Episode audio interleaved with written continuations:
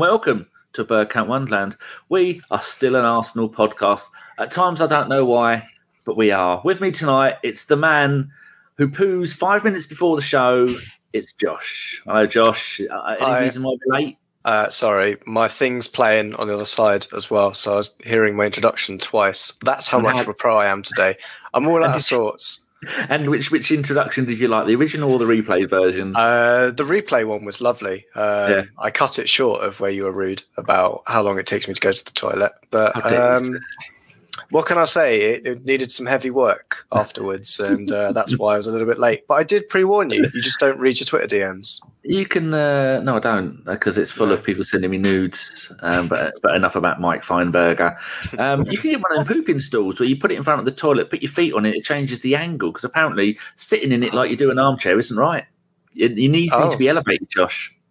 Well, I, I've tried sitting at it like it's a little shelf for me, you know, where you sit, and that's where you put your comics and your chocolate milk. Um, But It's actually a good Uh, segue into work. what we're going to be talking about today. Yeah, yeah. It's uh, John. People don't know you're here. Oh, I forgot to do this um, before we started the show. There you go. I did that. Ah, now that's out. of the way. Josh, how tall are you? I don't think it's any of your business. I think you. People probably think you're, you're like Chris, five foot two. You're Oh, not. no. You, No. you are you are quite lanky, but people will need he needs to get his Oh. pictures in the background in, and he can't get I- those in and have him at a normal height. So he is quite tall. People, I'm not. I'm five foot ten. That's not Are you? tall. Yeah. I'm five foot ten. Well, I was last time I stood up, and that was 1993. anyway, talking about 1993. That's about when I started learning to walk. There you go, Danny. Oh, boy, Talking of 1993, it's John wearing some lovely retro merch. What season is that from, John? 86. Probably. It's I, I- you know, it's hard to keep track of anything nowadays, to be honest. But it, it, it is beautiful, and uh, you know, I have to say one thing about Arsenal this season is that they've been killing it with some of this merch. oh, I would say up until Christmas, that's the only decent thing we've done all season, but not anymore. We are No, no, back on. We're brilliant again, ish, kind of. How are you? I'm all right. I'm all right. Thanks for well, you know, relatively. I'm I'm fine. I'm fine. Yeah. Um, I, I you know, it is what it is, right? And it's it, I've I've I've enjoyed games a lot more than the game that I just watched. Let's put it that way. But you know, here we are. It's part of the game in a way, I guess. Oh, and uh, for all the lovely people in the UK here, the further south you get, the warmer it is. Currently, for me, it is seven degrees. Josh, what's the temperature there now that you're up north? Uh, minus 17, uh, but I'm sitting right next to a radiator. It's not minus John- 17. It might be about six. John, would you like to make the whole of the UK cry? What's the weather been like today? Uh, it's actually pretty cool in in South Florida. Uh, I'm trying to figure out what it is in Celsius, but I work And- in both. okay. Well, it's about 70 degrees right now in Fahrenheit. Uh, oh, so that means it's about 20. That's not Yeah. right, is it? Double it. I'm- 40. I'm Yeah, freezing at 60. Don't you start. I'm- People don't even know you're here yet. Look, Mr. I'm- Look, Mr. I've got a haircut. I'm going on a pod and getting a haircut. Fucking hell. It's, it was for the Finally. occasion, Danny. My apologies. Finally, it's uh, it's it's Mr. Hertz, the man who invented kilohertz electricity. It's Mike, not Feinberg Hertz. How you doing, Treacle? I'm doing great, Danny. Thanks. Thanks for having me on. Um, personal, I'm doing great. Football, yeah, that was a major bummer. I, I, I honestly can't remember the last time I was this upset. Where after the Leno red, I just I actually turned off the stream, and I went back and watched it later. I, I don't I cannot recall the last time I was this upset over a game, but I, something about it just I think because I, I I initially had the same reaction as most fans with the Luiz Red, and then when Leno did that, I was like, okay, I'm done. I can't do this anymore, and I just I disconnected and came back to it the next day. But uh, a lot of decompressing the last 24 to 48 hours. Oh, and will you be schooling us on how to say Ateta? Arteta. There you go. It's all about the R sir. Yes, I'm. I'm quickly. I'm quickly uh, getting myself a, uh reputation for that. I see. Do you think he says, uh, Mr. Arteta says it like that, or does he say it with a Cockney accent? Oh, Arteta. oh, that's a good one because it's Spanish. You're absolutely right. yeah. Ah, so you've been adding a um, a South American. No, it's not South America, is it? No, I got that wrong. It's uh, what is Spanish. It? Spanish. Spanish. Danny. There you go. There you go. He- If it makes it easier, Arteta's from Spain. You know that, right? Let's start from the basics. And, Yes, he's, a, uh, he's, I a, he's just Spanish Uma, Unai Emery, from what I recall. yeah, I assume if uh, Mike is going to pull us up on our uh, pronunciation of Bayerin as well. Oh, horrible. Yeah, there's Hey, something going on then. Anyway. Not a double L. That's all I know. Yes. Let's go and have a, have a say hello to some of the lovely people in the chat box. First of all, we have got J Rob, who's one of our members. J Rob, how are you enjoying? Are you, do you think you're getting money's worth for all the money that you've paid for that little green thing? And you, quite frankly, get you get fuck all in return, don't you? Uh, if I was you, I'd sue. Hold on, someone's put something in the private chat. Oh, questions already. Look, Josh is on. Josh is 10 minutes late, but at least he's putting the questions in the chat. There you go. Loki's there. I expect made up quotes from Loki all the way through the show. Duncan Knapp is there. He's been, uh, he's, he's been, I think he's been very busy on Twitter annoying people. Who else is there? There's John from the Miami podcast, who three times a day I cursed your name, John, because I couldn't remember the name of your, your at. Hmm. 305. What is 305? Is that your 305 area? cast. That's the area code of Miami. Yeah. There you go. So mine would be the 01480 cast. That's Yep. not the same. It doesn't flow off the, yeah, the tongue as well. Name. doesn't. Uh, we've got David there. Hello, David. And you've got my Mike there. Julian Salmondo. Um, uh, so far, with my experience of, of um, the places that are warm, I'm not even going to pretend to know where you are this week. Phil Macker. He's in Norwich. We know where Phil is. Who? Uh, oh, that's Mr. Phil Macker to you lot, who had a question read out on the Tuesday Club. I hope you're never going to email him again. Did anybody hear his question? His I comment did. about. Oh, do you want to tell the lovely listeners what it was? No, it's not that it was rememberable. I just remember him being on it. He Sorry, Phil. They, they, met uh, they met Teddy Sheringham Oh, when he was playing for Leyton Orient, and he was on ten grand a week. And his dad was a Spurs fan, and all the Leyton Orient fans and players hated him. Not his dad, hated Terry Sheringham. Well, yeah. uh, who else? Oh, Sam Fisher, Sai and Vesh. Who else? Phil's trying to get another sneaky one in. Oh, Stokes! Stokes is there. Excellent. Um, he said he might come up a bit more often, Josh. So, you know, any more um, lazy attendance from you and might be P45 time. I That mean, I means know the there's sack. always got a, there, there's always one ginger at ABW. That's a requirement. Well, they thought that about Arsenal. Mustafi's gone. There are no gingers at Arsenal anymore. Honestly, that's the first time I've realised, and now I'm sad. Um, give me about five minutes before you come back to me. I'm not sure what I can do. I have to pour one out for my fallen comrades. Oh, never mind. Right, let's. Uh, that's seven minutes and fifty-one seconds of everybody's life I've wasted. John's thinking I could be at work, and Mike's thinking I could be shouting at my kids, and Josh could have had another poo, and I could have had another wee because uh, I'm full of wee wee. Right, you don't get this sort of nonsense anywhere else, do you?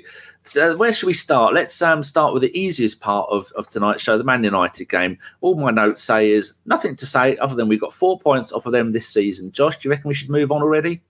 Um, yeah, was that the one I got an hour show out of? an hour and five minutes of you and Carl talking like old women about knitting and sore Yeah. feet. Yeah, go listen to that one. There's probably more content in it. I don't even know. I honestly, I can't even remember doing that show. That's how exciting the Man United game was. Talking of don't remember, I forgot to say Mike. What is from probably the best named Arsenal podcast after our own, obviously, from not another Arsenal podcast. Mike, hello. Um, would you like to tell people where they can find your podcast and who you do it with? I'll ask you this at the end as well, but I feel bad because everyone knows John. Everybody knows Odd. John. Uh, yeah, not another Arsenal podcast, uh, and it's on YouTube, Spotify, and iTunes. And uh, same handle for uh, Twitter. Reach out. I do it with some awesome friends, which is Sebi, Kelly, Christian, and Ryan sporadically. And um, yeah, I mean the, the gentlemen love to chat, so feel free to hit us up. And everybody knows John's um, podcast because I think you said on the show the other day you started it in 2015, John. Hmm. Wow. I did. It was uh yeah, yeah. It was right right in about 2015. Like that that first season was the was the first season we did it, I think. You have a very unique ability to do one-on-one shows and winkle stuff out of people. I was lucky enough to be on there once. I think I've been on there a couple of times. It's a Yeah. very good show. You, you need you. to bring it back. You're a busy, busy man, aren't you? Oh, it's I like I, that's my biggest thing. I wish I could keep doing it, but it, it you know it is difficult to find the time to, to actually because I do it just the audio format, right? It's easy when you do it here and it just converts and and you don't have to like deal with everything and taking like the audio file and snipping it and putting the intro and all this. So I do it the hard way, but uh it it's it's not. It takes a while. Yes, but but it's definitely worth it. Um, right, do uh, Mike or John? Do you want to say anything about the Man United game? It was, as everybody knows, it was nil nil. Um, I think we looked good at times. Um, but it was the beginning of the Pepe revolution, if that's worth mentioning. Um, and Soares had a half decent game at left back, which is and Odegaard made his debut. Uh, Odegaard made his debut. Odegaard, Odegaard, Still wrong. Still wrong, Danny. oh, Odegaard, Odegaard, Odegaard. Odegaard. Odegaard, Um, Odegaard. You don't say the D. Odegaard. Okay. I, I I feel like Maguire could have potentially got two yellows in that in that game. Um, both fouls on Lacazette. Um, I'm gonna kickstart the ref talk from the United, Fernandes. And then I'll and I'll go up from there. Fernandes is another one, but That was the. I mean, that on Xhaka. I mean that one just in itself. But the the Didn't even get a Maguire card. just pulling Lacazette right down right before the box, and then the whole undercutting that it's becoming kind of a more of a regular thing. And you know, spoke about it on the pod the other day where it's going to become a problem once somebody gets injured, like just hmm. what happened with Raul Jimenez, where he he needed a cracked skull, and then they're like, oh, maybe we should take this a little bit more serious. So uh, it's really unfortunate that the FA moves very very slowly when it comes to players' protections. So uh, that's a gripe that I have right there. Just the whole undercutting that I, I think it's encouraging defenders that they know that they could put the fear of God in in attackers, knowing that the attacker won't want to you know go up for a ball the next time around. Something what we have learnt though from this week on Ref Talk and all of that, that was because Fernandes was going for the ball, it's not a foul. Is that it? Have I got it right? Are That's those the it. rules? Yeah, if you go for the ball, it doesn't matter if you kill the guy on the way through. It's all right. The ball was on the other side of Xhaka, so It still should have been a yellow. I- I The ball doesn't need to be in the same postcode. That's what Yeah. I think the Yeah. rule is now. You don't again, even you don't even have to be in the starting eleven as long as No. you know as long as the intent was to go for the ball on the bench or you know in the Like- dressing room. again encouraging very dangerous behavior. Uh, that's just what that shows me. That Mm. doing the right thing and not taking somebody down will get you more punished than just two legging somebody. So I say next time he should make it worth it if that's the case at this point. Yeah, it's only in football that uh, manslaughter carries a heavier penalty than murder. That's a very good analogy. great thing right How long did you spend thinking about that on the toilet? Oh, it was about. oh, To be fair, I'm pretty sure I tweeted it. I'm going to put it out there. Did you high five yourself after you thought of that? I Went, oh, quick, quick! Oh. I've got to write this down. Honestly, I forced my girlfriend to high five me, and she was like, "What the fuck are you doing?" And I was like, "No, this is gold. It's absolute gold. Come on, high five me." She's like, "You're a fucking idiot." I'm going to do my best not to offend our American listeners here. If someone ever tries to high five me, I go, no, you stop that right now, young man. I am neither American and I don't play basketball. So you put that hand down unless you're going to hit me with it. If you want to hit me with it, continue. I will not be high fiving. Shake hands like gentlemen, and then I shall Anthony back my hands after because you might be vermin. There you go. Uh, Sean tries to get me to high five. She grabs hold of my hands and tries to make me high five her. You're like, nope. Horrible No, child. That's true. That's the true story. If only she was here and she could shout. Uh, but she's not. She's abandoned me because uh, not There you in more fun. Well, if So, it's any uh, consolation, I feel like the high five is the thing of the past now. You know, nowadays, now it's Yes. this or the one of those. You know, there's no more Yeah. high fiving going on. Oh, just as I was starting to get used to it.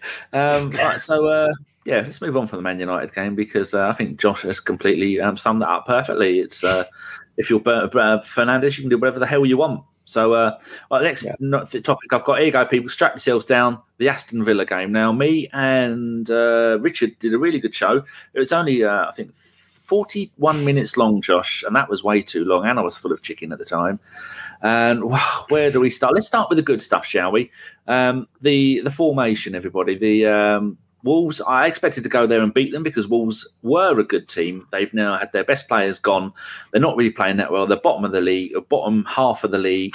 And I, I really honestly thought we were going to go there and beat them. And going by our first 46 minutes of the game, Josh, did you honestly think we were going to beat them? Because wow, we looked, we looked, we looked scintillating is the word I'm looking for. Yeah, I thought so. I think, uh, firstly, you said you definitely led up by saying Aston Villa, and that confused the hell out of me because I was Did like, I? did we play Villa? Yeah, you did say. Villa. All. Yeah, all right. There we go. There's half our Midlands audience gone. See you later. we don't have any. Um, Oh, we might do. We might have what a couple of Brummies in there. Oh. Actually, no. I think I did insult people from Birmingham once. They're probably not here anymore. Anyway, uh, yeah, I think that first half, let's say the last minute of it, ruined a lot of people's drafts in their tweets because I think everybody was going to say something along the lines of, you know, we've got our Arsenal back, or we should have put them, you know, three or four up um, in that first half. I think even to the point of, for me, I can go for what the tweet I wanted to put out was that it looked like a team that, you know, were playing in a happy workplace we'd got rid of four people who, you know, were bringing the vibe down. I think is the uh, nicest way to say it. They weren't necessary. They knew they weren't really wanted there anymore, so we got them out. Uh, we got some kids out on loan who were probably, you know, in the likes of Maitland Niles. Some might say, understandably, asking for more game time. You know what? If they're not getting that game time, they're going to bring that kind of fun sponge to the party. And we just got those kind of people out. And whilst some of them were like, okay, we want them back. I think in the case of Willock and Maitland Niles, we'll happily take them back at the end of the season. It just looked like a squad that had, you know, like the cobwebs had been blown away from it, and that it was some great attacking style. We just knew how to break this Wolves team down, which I would say as a caveat, it wasn't. This isn't a Wolves team that you know used to be like one 0 to the Arsenal kind of thing. They would sit there, they'd get one goal, and they just defend for the rest of the game. They're not that great defensively, but I think generally we were superb. But I don't know if anyone else wants to take up from the first half. From that first like series of play with Partey and Saka, it was like, oh, all right, this is this is this is awesome. And and Partey is awesome, but he's such a special player. He has this awesome ability to disguise a pass.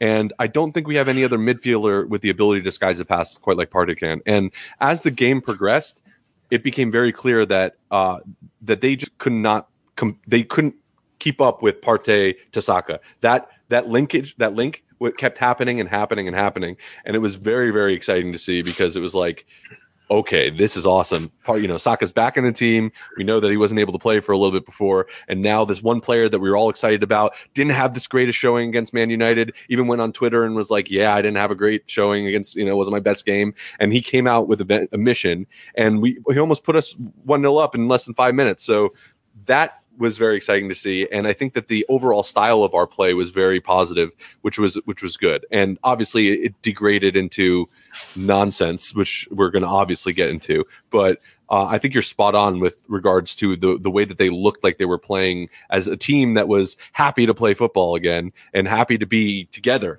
rather than what seemed like this kind of scythe hanging over the happiness of the squad, um, based off of personnel that might not have felt that felt that they were not had the best kind of cards dealt to them or whatever the issues were that have been seemingly gone on for a while it feels like that weight was lifted off us. So i'm glad you touched on that because it really did get that sense that was right from the get-go almost a different style to the way that we were playing. And um, the, eh, eh, you know all that came crashing down at some point but i guess in the first half that's that's really the key to me was was very positive performances all around uh, yeah, I just want to touch on Pep a little bit. That I'm just just happy that his good form continued from the United game. He just seems to be on fire. I don't know if it's as easy as the whole concept of just giving him game time to just play on. You know, I know a lot of people were saying, well, that doesn't start him, so he he's never building up confidence. But he started on the left, which kind of threw me off because I thought his whole game was cutting in and you know taking that left shot like uh, Arjen Robben used to do, but he's been playing out there. I mean, he swung it in pretty nicely with his right foot, but he's beating defenders and just creating space and doing crosses that are way more accurate than Auba. I mean, just on the crossing front, he he has different qualities than Aubameyang, and so his game doesn't revolve completely around just cutting in and just making that beautiful curl shot. So the fact that he scared the crap out of defenders um, it's a beautiful thing. It just adds a little bit less uh, attacking threat on the right hand side because they're less likely to move up. And why why I'm on that left side, I just want to say shout out to Cedric that you know I, I understand how important and how good Tierney is. Uh, Cedric has made it feel a little bit less painful, um, and that was a pleasant surprise for everybody. Considering when we signed him, I know everything was a little doom and gloom he wasn't playing very much, and then you know he he started pretty good uh, as right back and instead of Bellerin, and everybody was thinking, hey, maybe he could displace Bellerin, which we we now are, are creating in a few different positions other than our actual midfield actual competition where now you got somebody saying, hey, potentially Cedric could do better than Bellerin, potentially Pepe could do better than Aubameyang, and so on and so on. And I don't think we've had that in a very long time. So even though we more bodies went out in the transfer market, it seems like the competitive nature, the bonding, the patterns of play only went up. So now when you switch out one one part, it doesn't just collapse the whole team.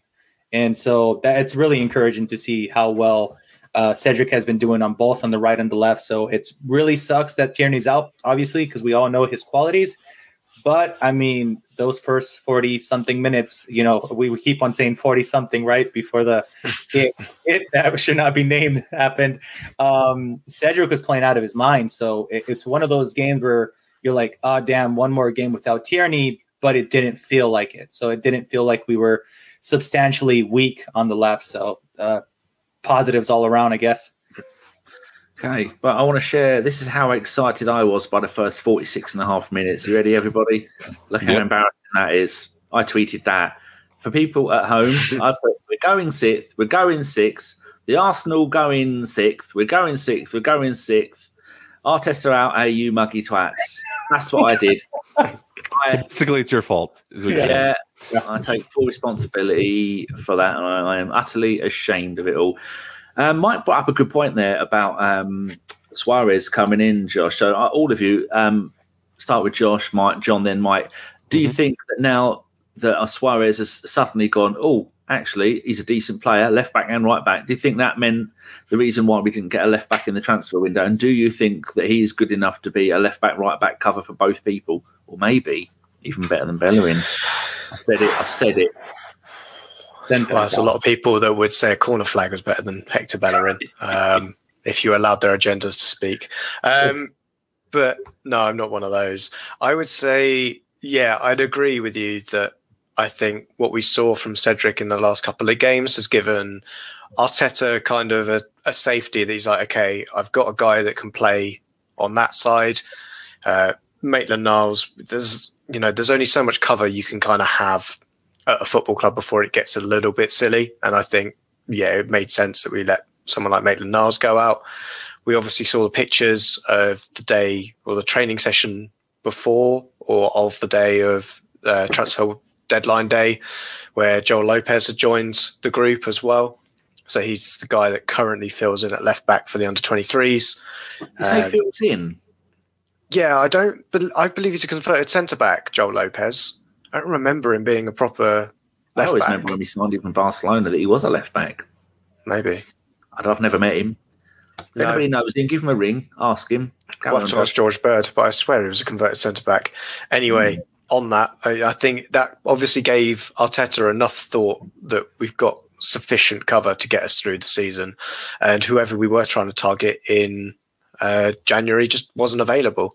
I mean, personally, I would have dropped down to the Championship, picked someone up from there. But again, if they don't want to come, you, you can't really force them. And we'll just see in January there'll be options for us then, and I'd look at again dropping down into the championship and picking up a player from there.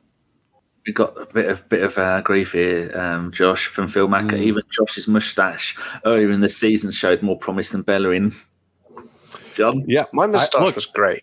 First of all, I think I think I think his mustache was great personally. Um, uh, you know, and also I think that I, I, I think he's pretty much spot on in terms of your analysis of, of Cedric in this situation. I think that w- what really more do you want from a backup than what than what Soares has been able to provide for us? I- And you know, he's a player who I think a lot of people were questioning earlier on in the season at a time where the whole team itself wasn't doing very well. And you can understand the logic behind that, right? You're looking at this team going, okay, there's a chance, especially with Tierney getting injured, Bellerin coming back, Bellerin coming back from injury. We're going to need a player to step in and cover. And they were, you know, maybe had a little bit, and I'm giving them benefit of the doubt that they're not just miserable people, which there are a bunch of them out there.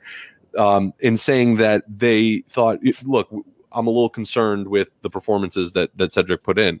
And when you look at the context of the whole the way the whole team was performing, it, it may be a little bit unfair. And what we're seeing now, I think, from the entire squad is, and I've mentioned this before, the entire squad gets us. you get the sense that their that their ideas of what what uh, Arteta are trying to do are becoming more crystallized as a team, in the sense that they they kind of understand the bigger picture on the pitch, what everyone else is supposed to be doing, which is, in my opinion, why we're starting to see a little bit more fluidity among amongst players who are able to go from one position on the pitch and then fill in for another position. Uh, whereas in the past, it would have been a little bit more shaky. You're now having players who are by themselves decently uh, talented and skilled, like Cedric, who are able to do multiple different things. And I know that he's done it in the past, but you still need an understanding of what everyone on the pitch is doing at the same time in order to m- maximize your ability to slot in in other positions.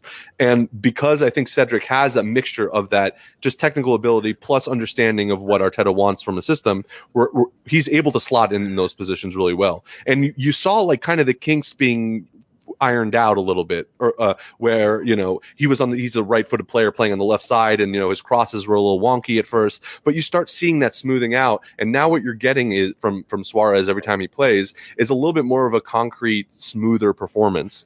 Uh, which I think is helping everyone out in the long run, especially considering that that Tierney keeps picking up these injuries, and now it's a new one apparently. So there's definitely going to be time for him to play. So I guess ultimately, yeah, there's not much more you want from a backup. And whether or not he was the plan going forward, or we were trying to get someone in the summer or in the winter window, look, you know, I'm looking at the effect here. The reality is is that we didn't. So he is effect. He's effectively our backup. And as far as backups go, he's showing that he's going to put in the performances, which is a very positive sign, in my opinion. How do you feel about him, Mike? Um, okay, so Cedric, I, I think he got off on the wrong foot with a lot of fans just because is he is he represented by Kia as well Oh. with with Willian? I, I think I, some something happened when when Willian came in. I think the fans started roping in Cedric and Luiz with him just because of the fact that Luiz is Brazilian and, and Willian was going through that bad patch where it just kept on kind of circulating like or maybe Raul, Raul Sanllehi was the the glue the, the thing that kind of connected them all. And I think a lot of fans just were like, well, you know, he's that type of signing. We don't need him. He can't possibly good, be good. So I think people started kind of bashing Cedric and Luiz because they were kind of in proximity of Luiz uh, Willian. I always thought that was unfair because you know Luiz came different circumstances. In in my opinion, I'm going to say overall has performed better than the mistakes he has made in, in the past. So I don't understand why they they criticize him so harshly.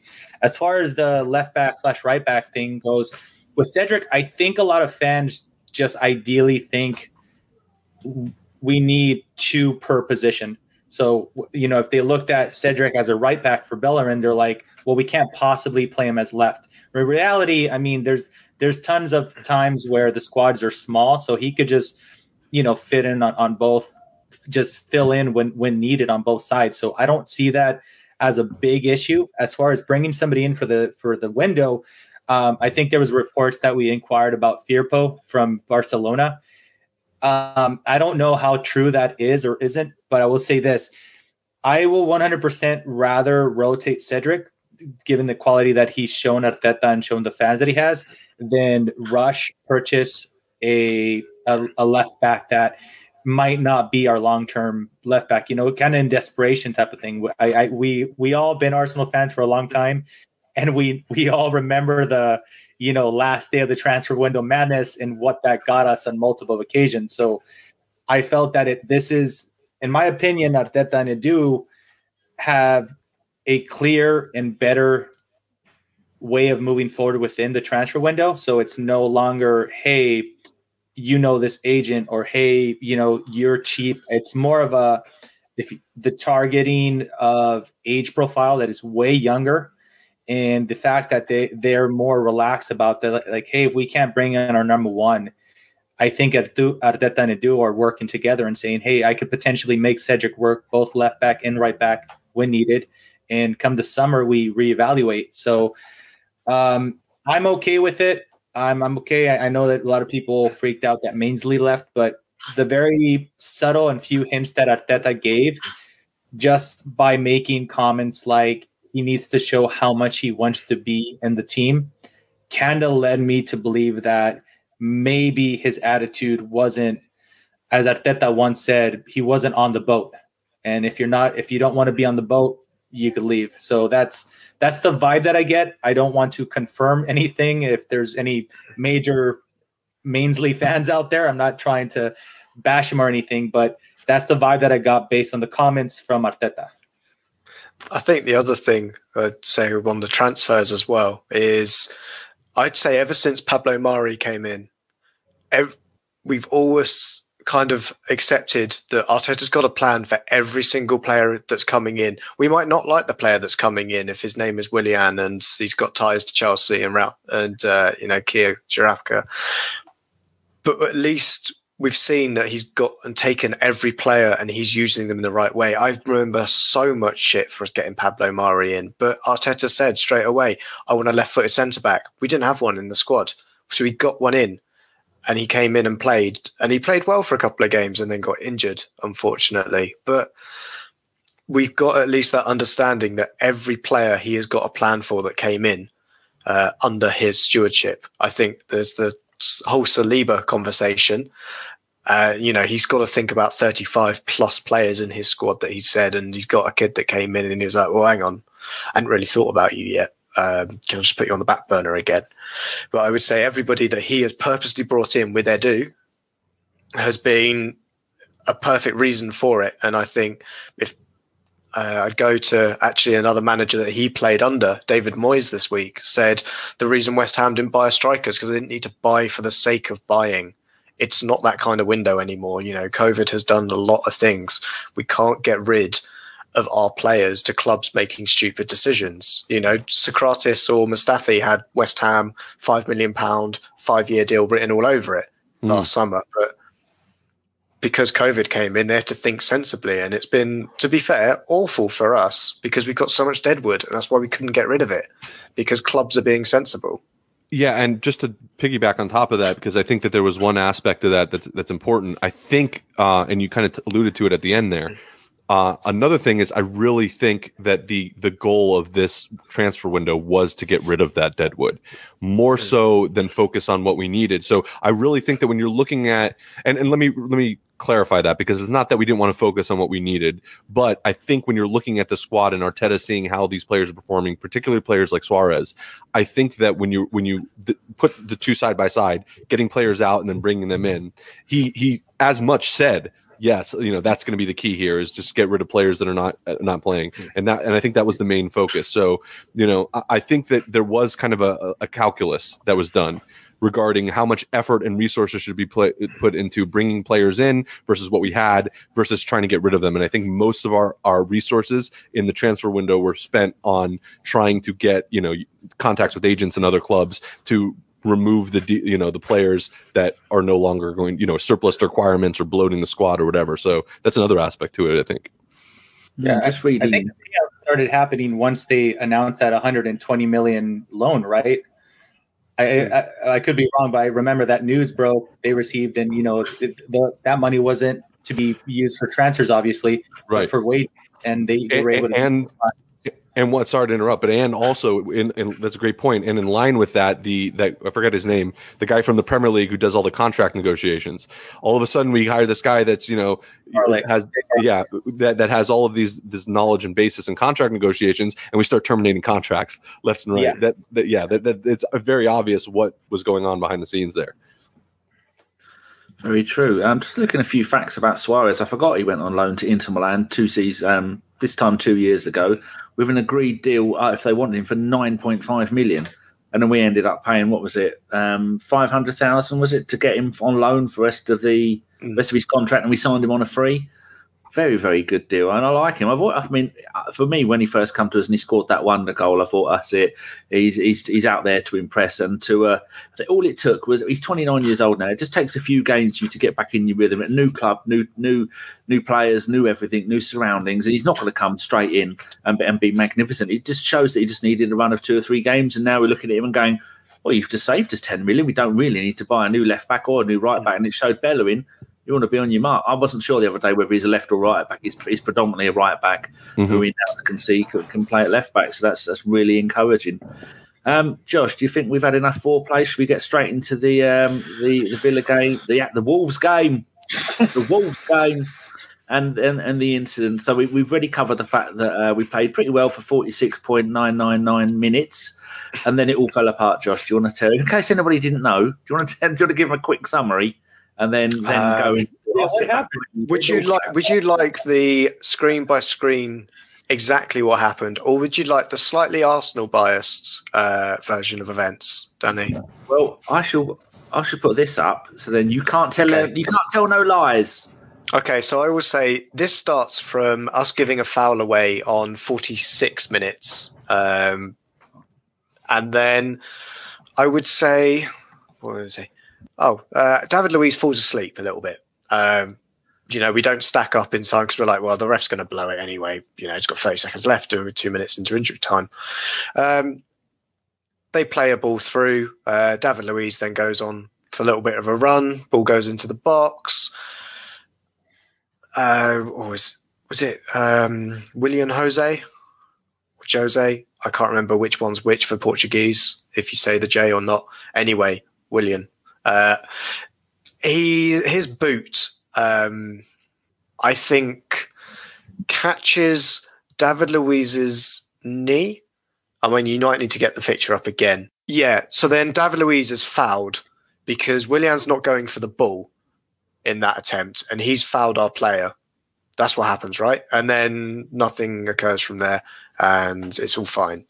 Um, or what actually happens in the other event is Craig Pawson, um, known Midlander. I don't know if he's from the Midlands, but it's better for the, the He's a Sheffield United fan, isn't he? Um, something like yeah, he's from Sheffield. Uh, something about his family are all from Wolverhampton. Who knows? Uh, Uh, anyway, wrong uns, a lot of them. Uh, yeah, David Luiz's little knee catches the stud.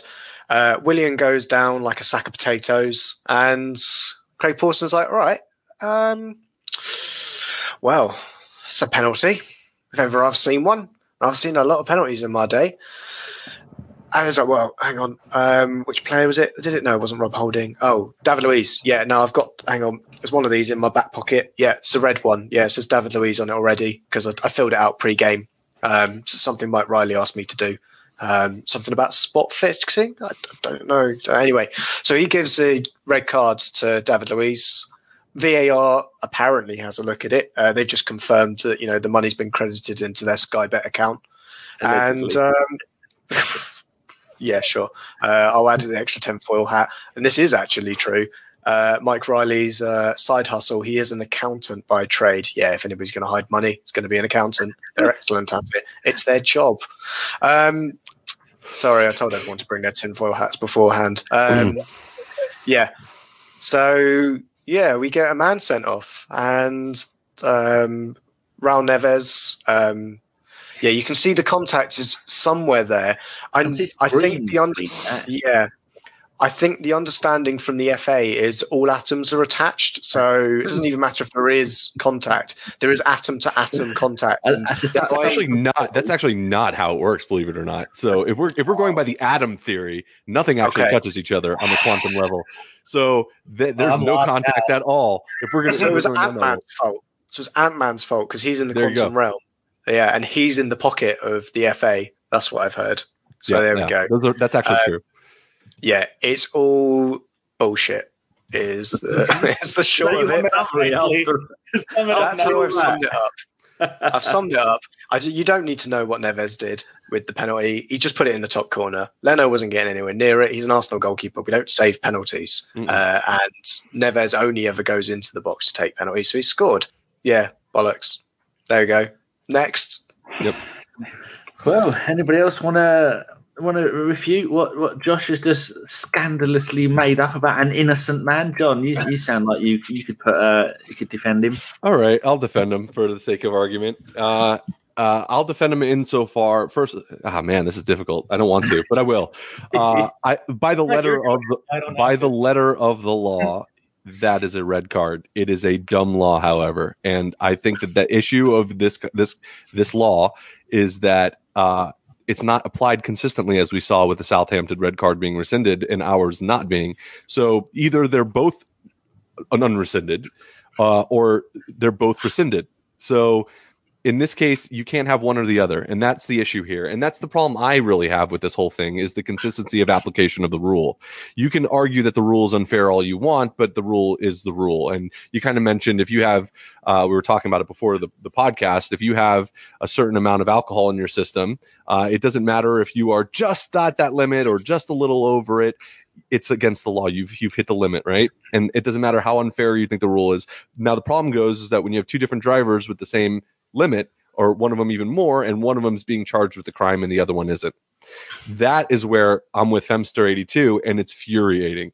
Uh, it is absolutely infuriating. And uh, that's the biggest issue I have really with Premier League as it pertains to how they apply the VAR and everything like that. This inconsistency, and there's all these conspiracy theories I have about how they the refs don't actually like VAR, and I think they maybe use a lot. I know there's other uh, theories out there, but that they'll they'll do whatever they can to kind of maintain the the the decision that's made on the field, which is evidenced by the fact that there's not very many refs decisions that gets overturned on VAR review. Uh, even though we can even look at it and go, okay, this obviously should be overturned. And when you look at the, the kind of application of the rules, which I mentioned earlier, and just kind of the fact that we seem to be the guinea pig for these rules that almost never get enforced, like red cards, and then uh, never get seen again subsequently. Like I can think of Xhaka, that one red card that he had uh, that we never Swansea. saw another.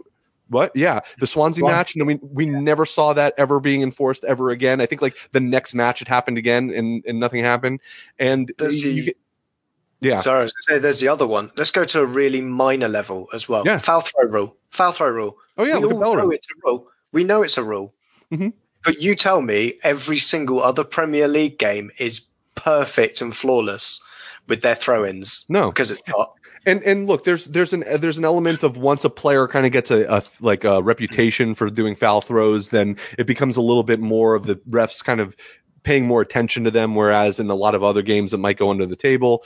But in, terms, but but the foul throws and and the kind of weird rules that we own that are only enforced against us are just the tip of the iceberg. There are countless examples across the Premier League where uh, there's just poor decisions being made left and right. The rules are not being applied uh, equally, even with VAR. And and I'm I'm thinking about like challenges. We could just look back, and I'm going to use Arsenal because it happened to us that we were talking about it. Fernandes penalty, where you know for a Fernandes foul, it should. It, are you telling me that's not even a yellow card? It's absolutely ridiculous. And the, it, it really comes down to the level of refereeing in the Premier League and in the FA in English football. It is it is absolutely subpar. It has been for a long time. And I think with VAR now, it's becoming even worse because now the decisions are being like kind of conformed to see what, what the ref actually rules on the pitch. And, and here, here's the thing. And, and I mentioned this on when I was talking to Mike the other week.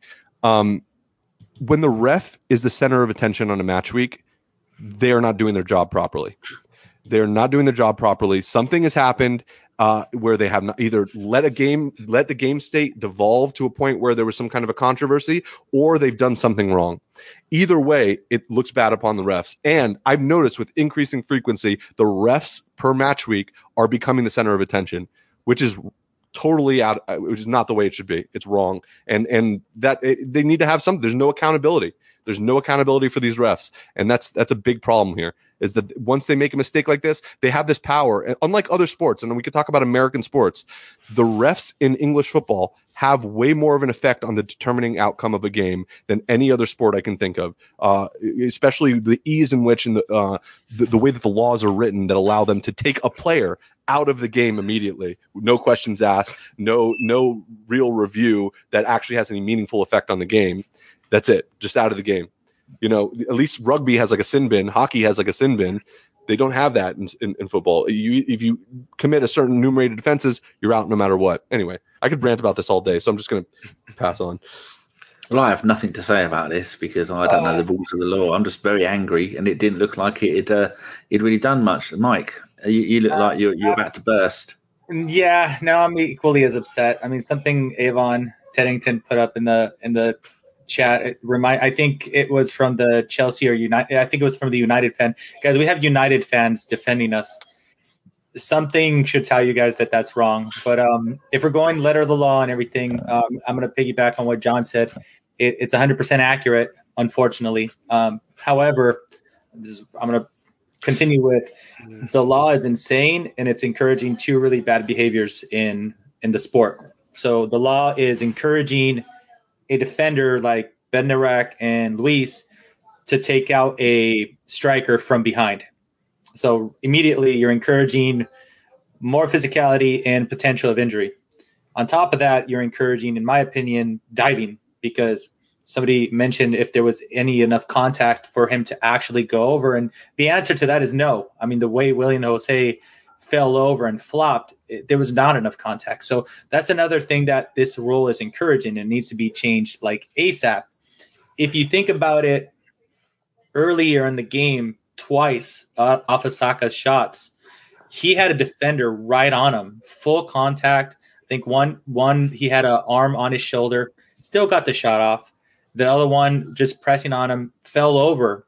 You know, the, the shot went just wide. So what am I supposed to understand from this? If that's the rule, if the contact, he's making contact, way more contact than what Luiz made on on Willian José.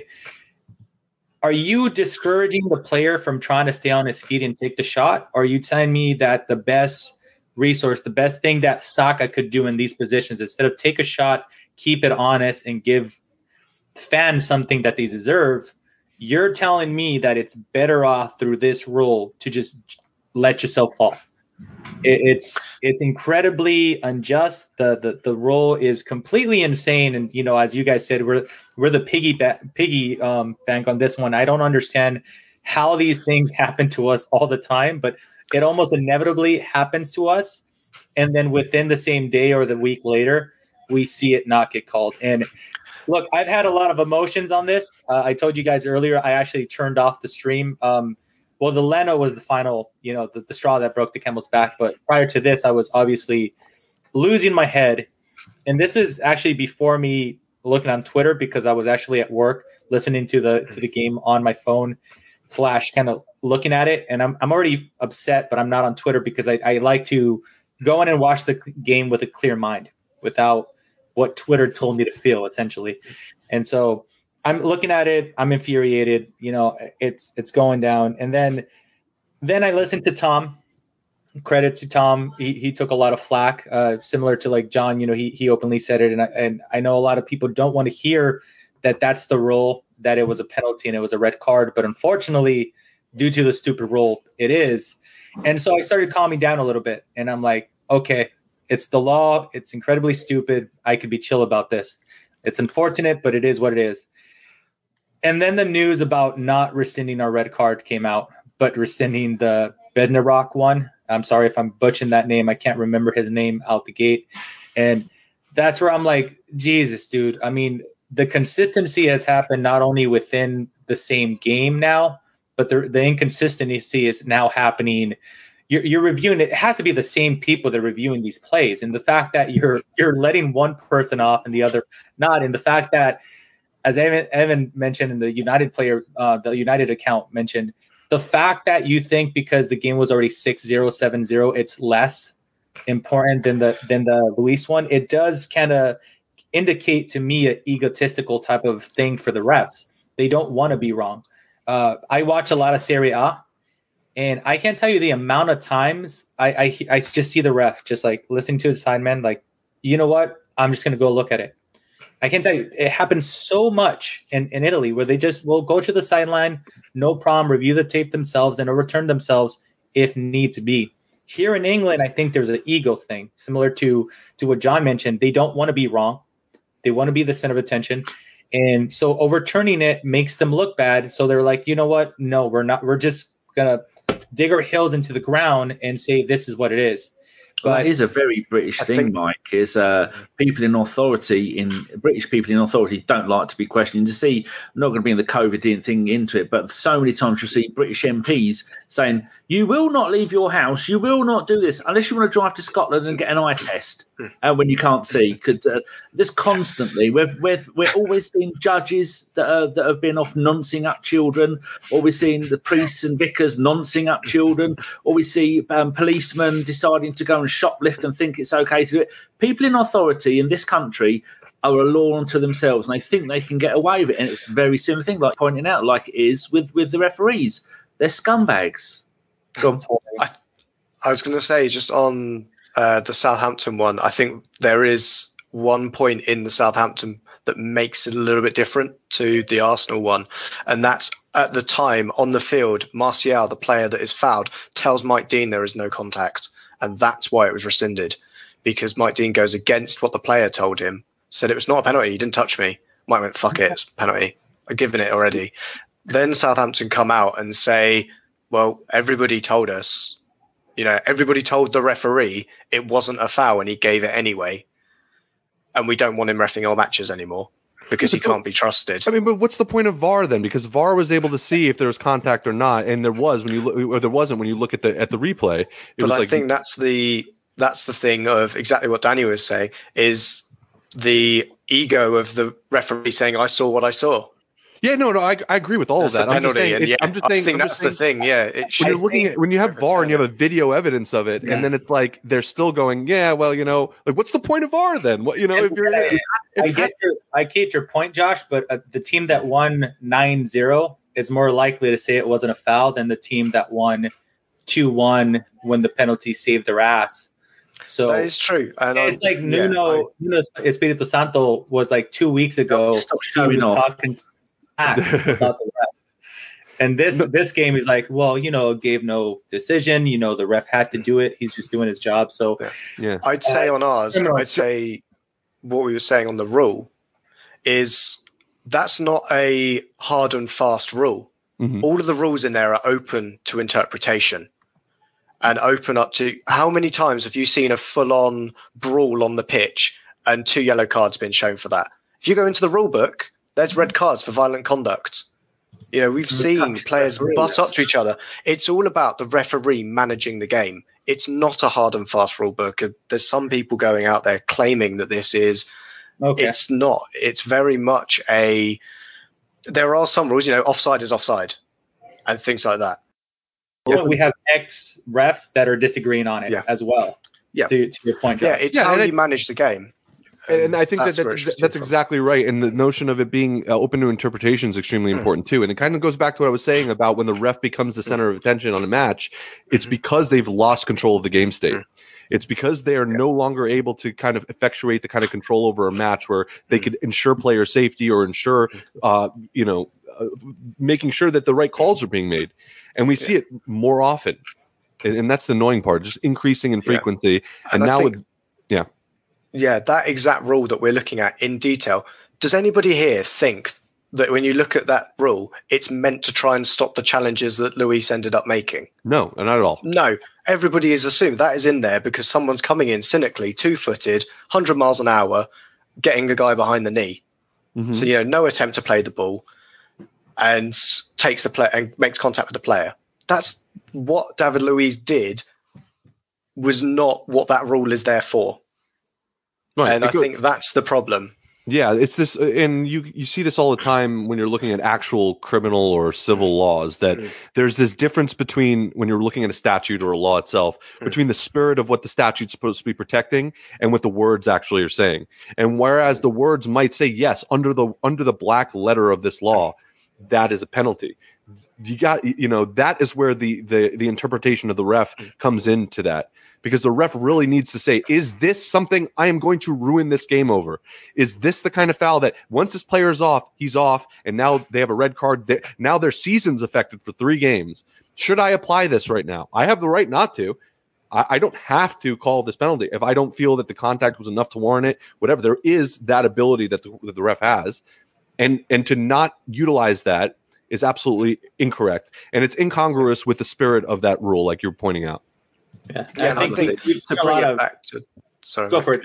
Go ahead, Josh. I was going to say, bring it back to the analogy that I said about you know murder and manslaughter. At the end of the day, there's someone dead on the floor. You know, the result is the same thing, but it's a very different way that we got to that end result, and the punishment is different for it. And I think that's where you know we just need to look at it and go, you know what, sensible. That's not violent conduct. That's not a red card.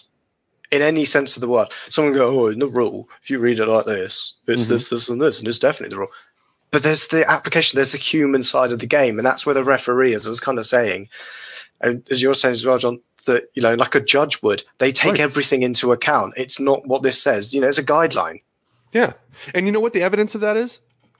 When was the last time you saw a penalty, a red card given for something like this? Ever. Can I I haven't you know Twitter Twitter is the ultimate inter- detective sleuth uh, football Nothing- Twitter is, right? If right. if this has ever happened before, you're going to get third you're going to get people retweeting like like snippets of it of a game, you know, where, you know, eh, 10 years ago. I it, it- there are few and far between situations, and I haven't seen one that's that's analogous where a red card was given for something like that. It just and that's why it goes back to me being sick of being the guinea pig for this kind of stuff. Mm. Why all of a sudden now in this match against Arsenal, given the momentum we have, and yeah, like obviously the, the circumstances in the league shouldn't affect whether the rule exists or not, or whether the facts fit what the, the law is and if it was violated. But at the same time, it's just really annoying. It's really, really annoying that we seem to be more often than not on the end of these kind of decisions and the worst possible moments. And that seems to be what happened here. And I think that's a lot of the the kind of rancor that Arsenal fans are, and you know, the injustice, injustice that Arsenal fans are feeling right now. Uh, a few things I want to mention that this made me think. Uh, Josh knows that um, throughout recent history of refereeing, linesmen have after they've retired come out and said, "You don't question the referee. We're we're we're, we're the third with the third, fourth, fifth assistant. If the referee's done something wrong, you won't get a linesman going, uh, ref, no, that's bullshit. You got that wrong. They don't do that, Josh. They shut up. There's there's a hierarchy. Yeah, it's it's a very rare kind of group. You'll see the kind of I remember the Howard Webb group of See the one from uh, referees. Yeah, that's the one. Uh, the ex policeman, that one. Uh, he was the. They had a good understanding, I think, because they were kind of mates as well. But there's. Uh, I was trying to think of the podcast. I think if you have to go right back to the Magic Sponge, so if anyone remembers that podcast with Jimmy Bullard and Rob Beckett, Oh, uh, they have Jeff Winter on, and he goes through how much of a boys' club that is. It's so cliquey. That's the kind of Graham Poll era of referees. There's a lot of, um, I think, interesting things to kind of read into that, and some of the others about just general corruption. Every single top five, well, let's say of all the top five leagues in football, all of them, bar one, have had a referee scandal. And I think we can all guess which one it is. And it's not the one with squeaky clean people. Because France has had it with Marseille.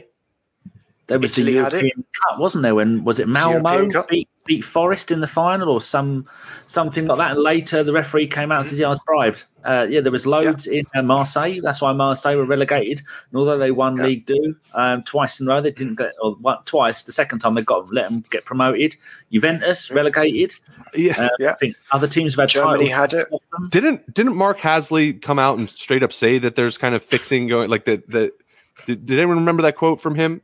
I think he he he said what Josh had said, where you, the third does they don't quite. If you see something, you don't it. It's it's more than that. So I'm looking at the quote now, Mm. uh, and someone could correct me if I if I'm misquoting this, but from what I'm, I just kind of did a little research. He says, "I've been in that situation when I have seen an incident and been told to say I haven't seen it. To be to be fair to the FA, it's not them. It comes from within the PGMOL, the Professional Game Match Officials Limited. It does not stop there. We've been told to give a certain amount of corners, throw-ins, fouls, bookings, etc. Premier League is rife with spot fixing and bias towards certain clubs from the FA. Every referee in the Premier League could be in front of a court one day soon.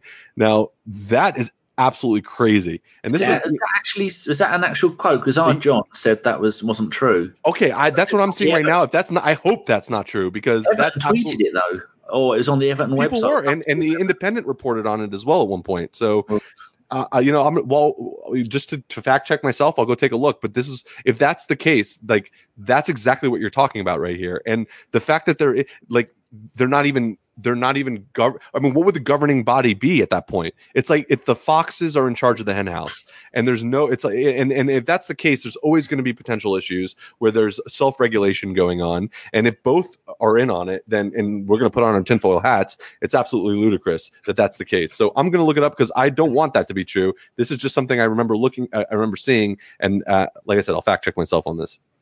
Yeah, I think Danny, you remember our Steve always mentioning about the uh, referees and how you know it's ingrained in even the rule makers that the um, English FA have too much power. Yeah. because it's the English, the Welsh, the Scottish FAs all have power to rewrite the rules, and then everybody else gets one vote, and you know the UK FAs have the rest of the votes. Yeah. They, they So- make they set the rules out here. So in September 4th, uh, 2016, Samuel Stevens wrote a, a- an article for The Independent. Uh, it was where they kind of give the context of these claims that Hazley was making, uh, Halsey was making after Sergio Aguero was charged rep- retrospectively with violent conduct. And this is where he quotes that uh, that that language. Uh, and he confirmed an incident in 2011 between Stoke and Blackburn. And then on Twitter, he was he went and and, and made that statement. So, uh, you know, uh, and then it looks like Gary Neville at some point re- responded to him saying, "Mark, I'd like to know who told you to say that at FA and at Premier League. Think you have a major issue on your hands." And then, so it, it gets it gets summarily denied by the FA naturally. Yeah. And I don't know, I you know, I, I haven't done enough research to see whether there was any kind of retrospective investigation or anything or any follow up or anything.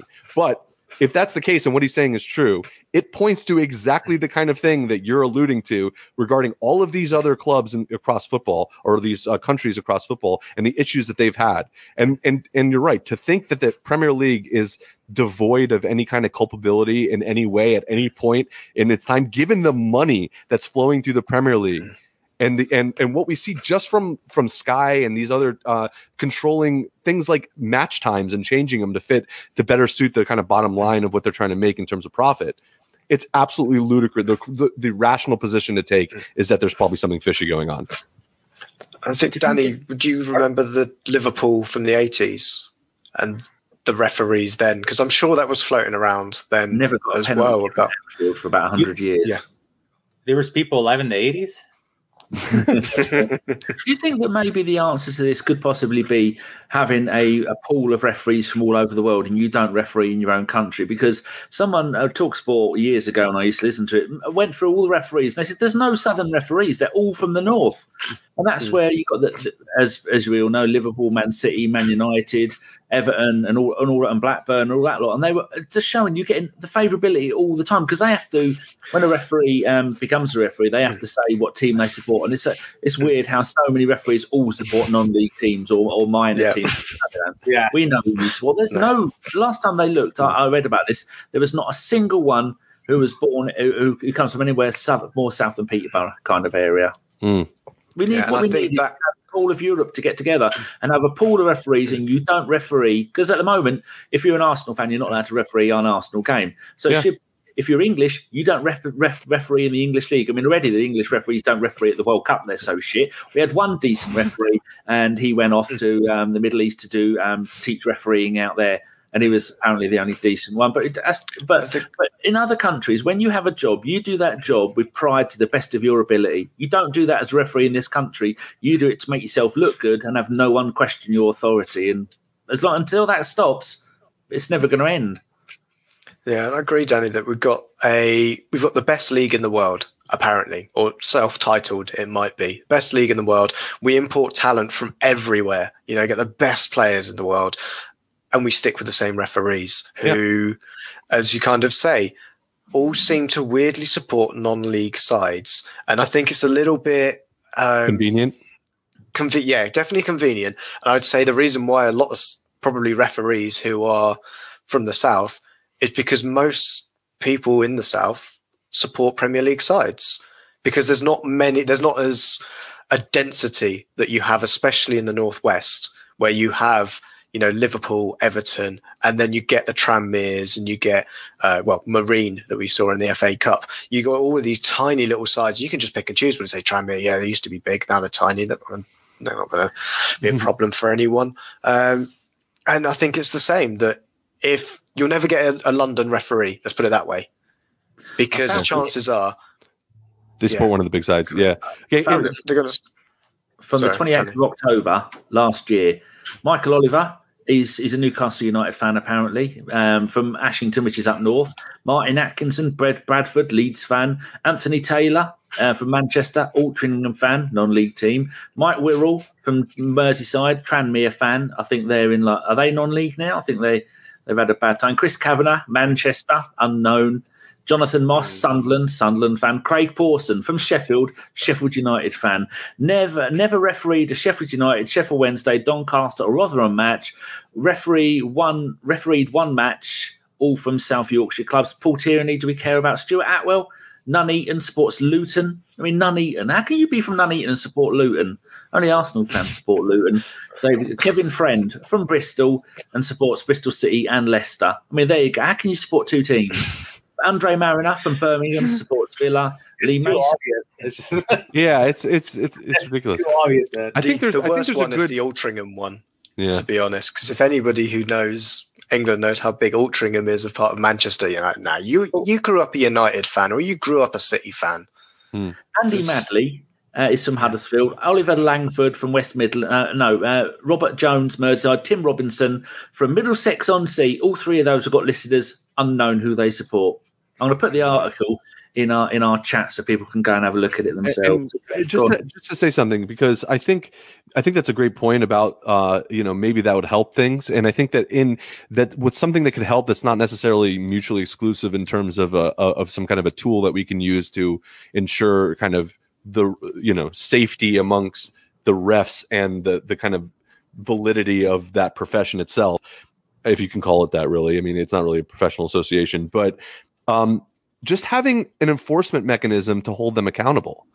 Right now, there really isn't much.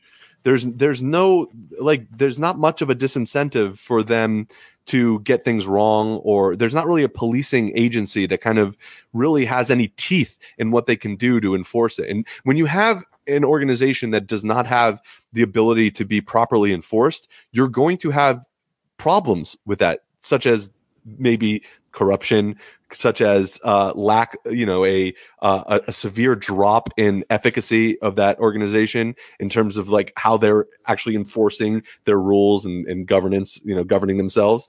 So when you're looking at a, a situation where there isn't a, a way to kind of slap them on the wrist or that there isn't some kind of a deterrent for them to do what they do, it's going to keep happening no matter who is in, you know, what nationality you're from. So I think in addition to maybe minimizing the ability of bias by putting in foreign uh, refs, I think they need to really bunker down and put a microscope on how uh, these refs are held accountable and and what and what is doing the the policing of these refs and how they're operating because it's clearly in my opinion not up to par with the the level that the Premier League like you were saying claims to be. So that's kind of my thought on it. Can we talk about um, how the, the country that first started having video referees was was the USA? Uh, I'm sure it was. You have it for all major sports over there, and we were talking about it a little bit before the show started. Mhm. So, um, Josh, uh, do you want to lead this bit because I've got no eye at my depth. I, I, I hardly watch it. I watch a bit of NASCAR, and I don't think it's applicable in NASCAR. And my, my, when I watch the Miami Dolphins, they just lose, so I give up. So, Josh, um, talk about that. Yeah, I will try my best as somebody who started watching American sports very late into, I think, you know, it's kind of time where some were picking up football in like 2012 time. But something that we've always seen, certainly in American football, is the sheer number of referees and how every call goes to um, judicial, um, you know, video referees see them. So, guys, I think to you growing up, I suppose, with this kind of uh, technology in place, how how do you have it working in such a streamlined way? Is it purely down to, and I'm going to go with the lazy one, if it's the pace of the actual sport? You know, that NFL has, you know, it's just adverts. That's all it is. It's adverts, and then there's some football played. Yeah, how does it kind of integrate? Is it that kind of partnership of the, the pace of the game, or is there more to it? I'll come to Mike first on that. Yeah, no, I, I just think it's it's streamlined because there's way more people on deck and there's a lot more communication going on. So there, uh, you know, he's talking about egos and hierarchy. There's none. Uh, you know, when, when something gets called, it, it's off. Like if we're talking about NFL, right? It's the the sidelines that they're wanting to throw the flag, right? Then they go into the middle, have the conversation. Also, a lot of it is taken out of their hands in the sense that they reunite, they have a full blown com- conversation. Everybody's connected to it while they're they're discussing it there's also somebody in a booth reviewing it which is my biggest thing if the for me var could potentially get a lot better if they got a group of ex referees, a panel of three, to review a play, whatever whatever play they seem they deem reviewable, and that panel should be able to overturn what happened on the field. Um, that for me removes the concept of the main referee down the field to say my own ego is not allowing me to say that I got that wrong. So that that's my opinion. So on that, as far as the streamlining, yeah, I mean, sure, you could you could argue that it's we're we're a little bit more accustomed to it. The fact that they they review plays, there's commercials and whatnot. Something that I mean, I as as a football fan, first and foremost, I don't I wouldn't want to see a commercial in the middle while they're reviewing the VAR. To be completely honest with you, but I think it just it boils down to how many people they have officiating the match at one point in time and the open communication that they have. I, I don't see that line of communication amongst refs in football. So I, I, think that's where they should start. But as of right now, uh, unfortunately, we got zero worth of that.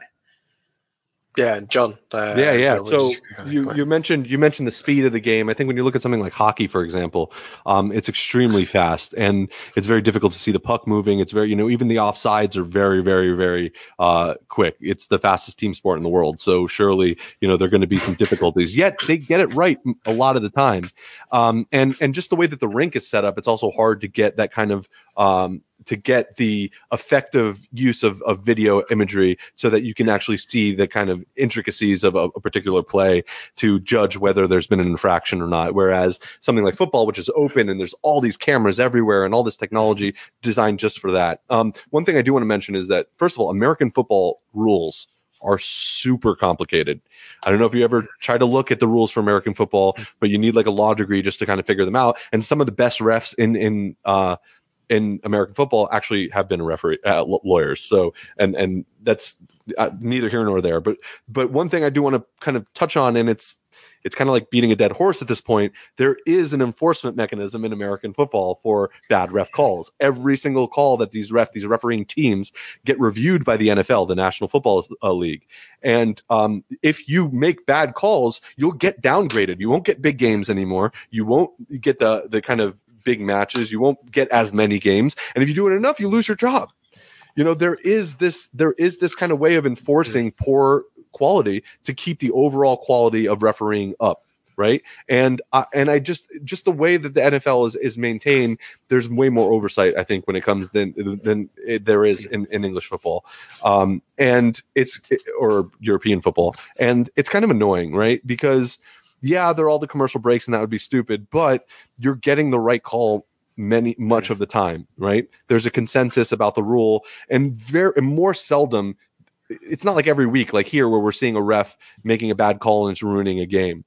Um, you're, you know, they're very. It's not like an instance where first of all, it's a more con- it's bigger contact sport, right? So um, there's less of a situations where you're getting a player ejected from the game, and given the nature of a football team and how many players are, it doesn't affect the outcome as much usually. You know, where there's a lot less to choose from. You have a very you have 11 players in your bench versus you know there's a little bit more kind of ability to move around in there. I don't want to get stuck too much on football. Point is, the point is, is that it goes back to what I'm saying about enforcement. There is enforcement about refereeing in in American sports, um, and I think that that needs to be carried over the most. If there's anything that I could say about refereeing in general and the comparison between American sports and and uh, European football, is especially in the Premier League, is that there needs to be an enforcement for the refereeing. The refereeing the level and quality of refereeing in the Premier League is abysmal. It's shockingly bad for, and I'm going to say it again because I think it bears repeating, for a league that claims to be the the, the pinnacle of the sport it is exceedingly poor when it comes to refereeing and the quality of refereeing, and that needs to change, or else it's just going to. I don't know. I, I can't even. I'm, I'm, I'm sorry. It's just like so. I was just saying. I hate. I hate having to talk about the referees like every other game week. It's so ridiculous that we have to do this. I just want to watch and enjoy a football game. We were playing so good, and then this. Ugh. Yeah, and I said one of the things that another point of view that Americans do is sometimes they interview the referees, or sometimes the referee when he makes a massive mistake he'll actually come out and apologize and make and say, "Hey, I made that mistake, and it could have affected." You know, like an NBA, right? Uh, a foul could really, towards the end of the game, really influence the outcome of the game, and they'll put themselves out there and make make the apology. Going back to what John said, there's accountability. There, not only to the people that are above them, but there's accountability towards the fans to say, "Hey, my bad. This was a mistake that I made." That I don't think will ever get to a point where that's going to be the case for us um, in in European football, soccer, whatever you guys want to call it. Um, to, to, to apart. Um, oh, I said the S word. Um, so that the accountability factor, as John alluded to, is, is, is madness. And I think somebody mentioned that in rugby. Not that I watch it, but mm. I've heard this before, where when the referees have a conversation, you audibly you could actually hear what they're saying. Yep. Yep. Here, there's there's zero. So I mean that that's also they also wear cameras crazy. Refs, sometimes yeah. in rugby, the refs are wearing cameras that they'll actually go. You'll see them yeah. in the scrum and and and arbitrating things. You actually see the conversation. Imagine in the Premier League. But that that being, I'm sorry, I didn't mean to interrupt no, you. There, but there's also where you're like, how did you see that foul, chief? Yeah, and as someone who's played who's played rugby, I can tell you that the, the approach to rugby players to the refs in the game are very different than the, than the uh, football players to the refs in a game. And there's kind of a joke that you know rugby is uh, a game of like savages. Uh, played by gentlemen, and uh, football is a game of gentlemen played by savages. Especially when it comes to the rough, it's a rough, rough kind of way of saying it. But the you can tell what the you know f off. You hear the the in English football that would never happen in rugby. It's very rare. They're super yeah. respectful to the to the refs, at least in my experience. Yeah, I think that's one of the things I was going to bring it into was the fact that I think the communication is one big thing.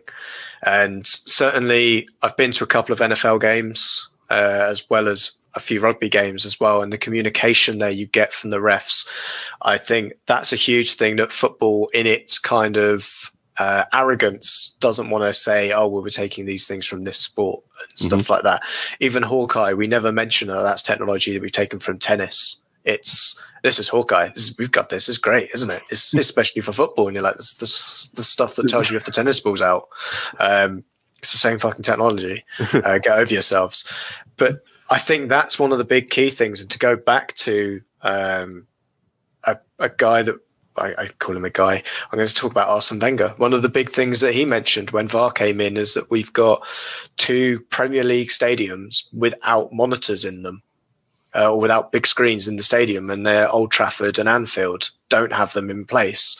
And I think that stops this big communication. It's the key thing. Like, whilst we say, you know what, we'll never accept that there's a two minute gap to get to the right decision.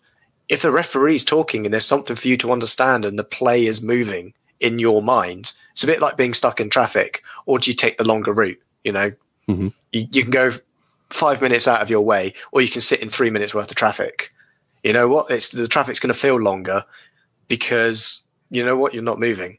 And that's, I think, one of the things that if the referees manage the game better, you don't notice the gap. You don't ma- you don't notice it goes on for longer. I remember when I was watching NFL games. Obviously, when I'm watching it live in the stadium, you don't get the adverts as much. So there's other things going on that take your they that distract you mm-hmm. in that time whilst you're waiting for a referee to make a call on the field you're just like, oh, come on, hurry up, mate. I'm waiting for the football to come back on. But, they should do what they do in the NFL, just get cheerleaders or something. Exactly. Get a t-shirt cannon out. Shoot it at me. Yeah. I want a t-shirt. I can't afford to have the decent seats. Stick a like a NOS Crystal, can on the Crystal end of it. Palace, get it up to the top. Crystal Palace uh, had the cheerleaders, didn't they? They did. They all they did, did, back in the day. Lots of them did. Um, a couple of things. If people are listening at home and wondering about that list of referees, I'll put it in the the, the show notes. So it'll be on our website. It'll be in the blurb underneath the YouTube, Spotify, SoundCloud, blah blah blah blah, uh, MySpace, and all that lot. Oh Jesus! I went back too far. right. I got a bit carried away there. So uh, yeah, there was one other thing I was going to say, but I can't remember what it was. It was um, nope, completely forgot. It was, it was incredibly insightful, Danny. That's what I can tell you. Mm. Uh, whilst mm. you find what else you're going to segue onto. No, can't remember it. I should have made a note, but I didn't want to interrupt you, because you were talking so so lovely about it all. So uh, yeah, um, is there anything um, else we need to cover about that? Do you think uh, what's the, what's the, I suppose the question that we can try and fix here is what's the future of VAR? Because someone put in the chat already this season they brought out new regulations for the beginning of the season and they've changed them already. If you go back far enough in football, the, the FA keep fucking keep messing around with stuff. The nine step rule when it comes to a goalkeeper, and then it was a three second rule with a goalkeeper, and then it's um, it, whether your, your your testicle can be offside and all these stupid things. Is there a way that we can make it so that VAR actually works unless it's keeping the referee's family in the room at gunpoint? I think one thing from me, um, just to make it really simple, is just humanize VAR. Every time we talk about it, we talk about it as like a, an entity, as something that doesn't like robotic, that it's a Terminator. you know, exactly that it's just some being that decides this. It's like, no, give it a name. You know, VAR stands for the video assistant referee, just as much as the linesman's got a name. I mean, it's a bit funny how I think only almost all of us can only name one linesman, and it's the female one.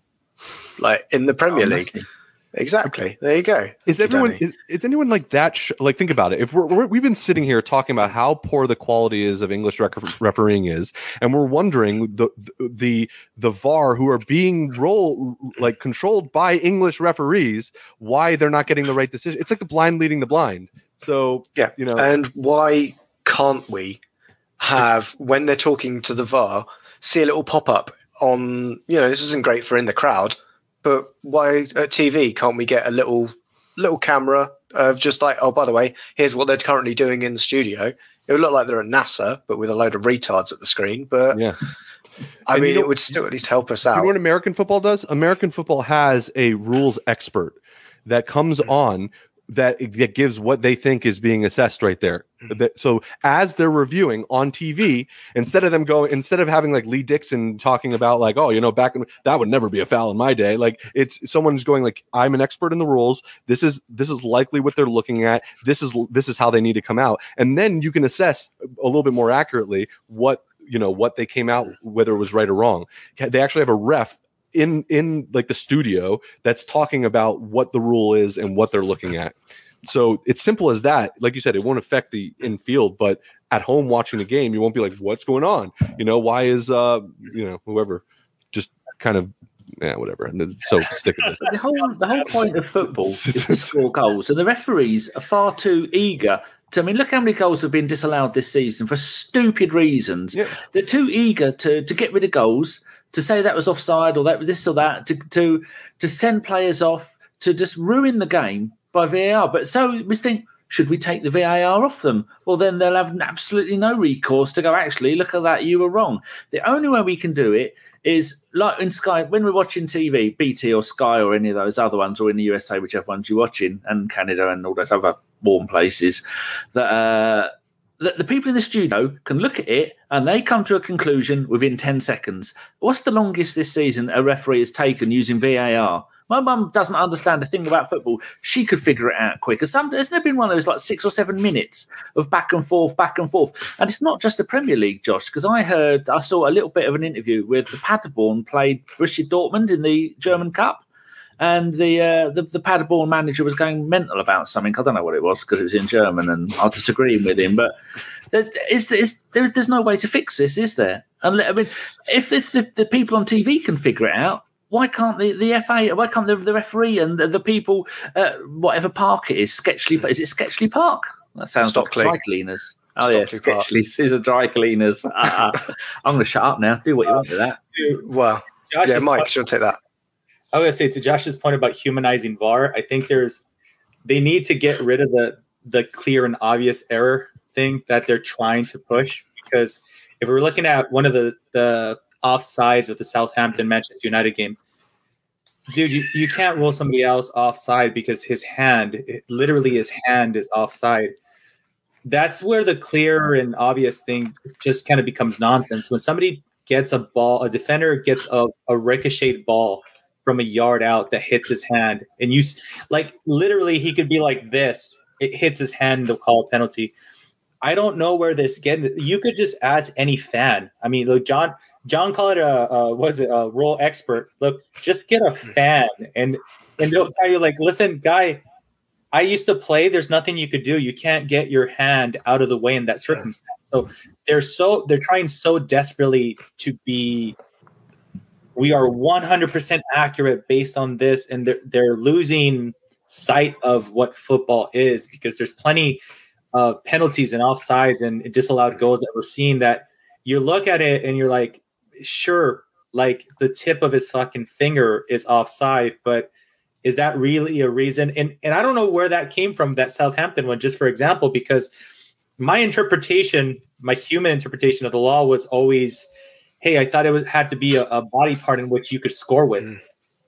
And then you get a hand and you're like, wait, I don't understand. Where are you coming up with this? So it's horrible. I, I want to. So I'm going to throw this out there. I, I know we haven't. We, we are talking about refs and VAR. I, I desperately, desperately would like an opportunity for a rule to be implemented where a defender or a player, be it the manager, the captain, could be like, "Excuse me, ref. I would like to respectfully call bullshit. Can you review that for diving?" And or retrospective punishment for diving because it's something horrible within the game, but and I, I, bring this back all the way back. This is when it occurred to me for the World Cup uh, final, where the first France goal, it wasn't in fact, it was like Pogba that dived. It wasn't an actual foul. Obviously, they, they do the, the center, the cross, um, and it's the first goal for France. Now, I understand that France most likely would have won that game. But my thing is, the defender is telling the ref, I'm pleading with the ref, dude, he dived. Dude, I didn't touch him.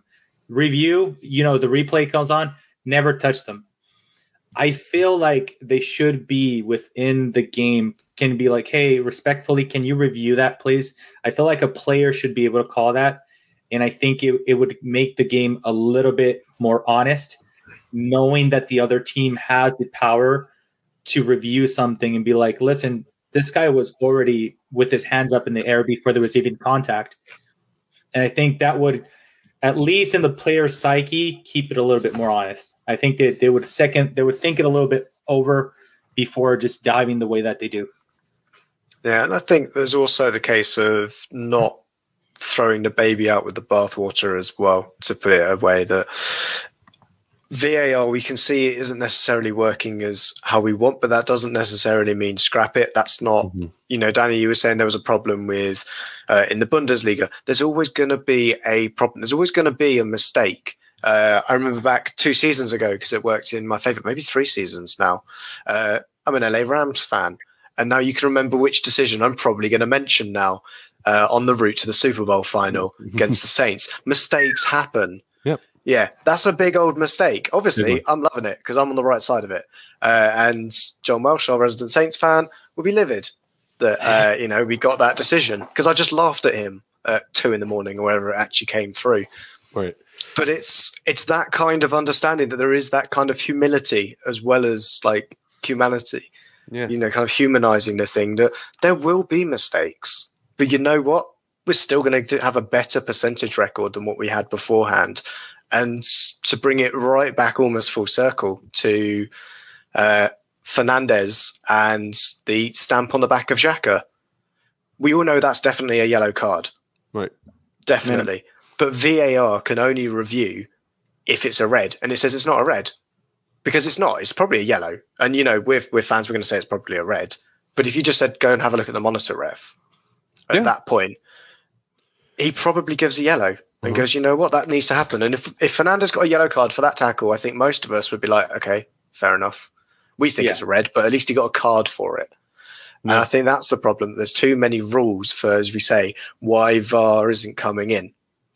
Um, yeah hundred percent. And yeah. to, and go if we're as long as we're circling back, it really again it's the blind leading the blind. I don't think you're going to see an, any kind of increase in quality of VAR until you see an increase in quality of uh, the the refereeing in English football in general. That means that means transparency. That means uh, more accountability. That means uh, a, a, more clarification on certain rules of the game because I think a lot of them are very nebulous and opaque, mm. and I think that it leads open to interpretations and and uh, absurd results. So it needs to be this kind of totality of of reformation in in the game. And it doesn't matter how many times they go and look at it on the screen. If the quality of English refs are low, like you said, it's a human error. It's it, it doesn't matter how a bar is never going to get any better. Yeah, exactly. And Danny, pass it back to you. Uh, S bomb. Yeah, sorry, sorry, Phil. Um, I was just looking at the the Paderborn Dortmund thing. It was in the German Cup. Um, Dortmund uh, ended up winning it 3 2. Paderborn got a penalty in, I think, the 95th minute. And then Haaland went down the other end and scored, and it wasn't ruled out by VAR when they think it should have been. And then, uh, yeah, so it's not just there, it's all over the place. So, uh, yeah, I think so. If you had to put in one sentence how you fix this, mine would be have a pool of, of European referees and they don't referee in their own country. Uh, Josh, what do you reckon? Um, I it think we put we put Edu in charge, and he gets rid of the clique because he's shown over this uh, January he's excellent at doing so. Sneaky, John. All of them. Uh, accountability, transparency, and increase increasing the overall efficacy of the refereeing, the quality of refereeing. Okay, Mike. I'm going to go with the idea of a panel that reviews reviewable plays that take the res- the final say out of the ref's hand and let three ex players or ex referees or a combination review Yeah, what's but you know that, that would be Gary Neville, Steve McManaman, and Steven Gerrard on that panel every week. wouldn't? Okay, never mind. Scratch that then. okay, right. Let's um, go into some some questions. We've only got a handful. We've, got three, about three or four minutes to get this done. Right, Josh from Sam Fishery. Hmm. Guys, do you I think, think it's, it's um, I think it's Sam Fisher. Sorry, is then put hi. oh, hi, guys. Yes. Sam Fisher, or Fishery, as he shall now known henceforth be known. do you think it's time we deploy foreign referees in the Premier League? I do. Um, Yes, Josh? agree. Agree. Best league in the world, best players from all over the world, but we only have English referees. John? Yeah, absolutely. I think it's it's a start. It's def- it definitely needs some kind of. Uh, it's way too homogenized, and there needs to be some kind of an input uh, from other foreign uh, refs. Mike? Yes, sir. Absolutely. It's uh, different culture brings different habits. So I, I think it it'd be great that the English refs start to be compared in contrast hmm. to foreign and how how they see things and potentially you know Could I add one thing to it though? I'm not saying just bring in loads of foreign referees. i would say bring in the best, best. referees, Yeah. the best of the best. You know, don't bring in foreign referees for the sake of not having the English ones there. It's have the best referees available because we are the best league. We're professional. You know, there's only two leagues that have professional refs. Yeah. us and Italy, pay them the big bucks. You know, we've got Spanish refs out there. We can go, you know what? Don't have to run that second job anymore. You will go into a professional network. We'll pay you, you know, it's something like hundred thousand a year, maybe hundred thousand a week. Get the best in because we're the best league in theory, and we should be paying and getting the right refs in for that. I remembered my point I was going to make earlier. Joe Rogan's uh, newest guest is a MMA referee. He was uh, a military uh, air fighter. God, well, I've got that wrong, haven't I? Flew, flew planes for the Air Force, and he has worked at NASA. Go and listen to the podcast. And he says, as a referee, the only time I want anyone to hear my name is at the beginning of the mat, the beginning of the fight. John gets it. That's exactly I think right. John agrees. I think John. I don't want to know the referees in my in my sport. I don't want to know who you are.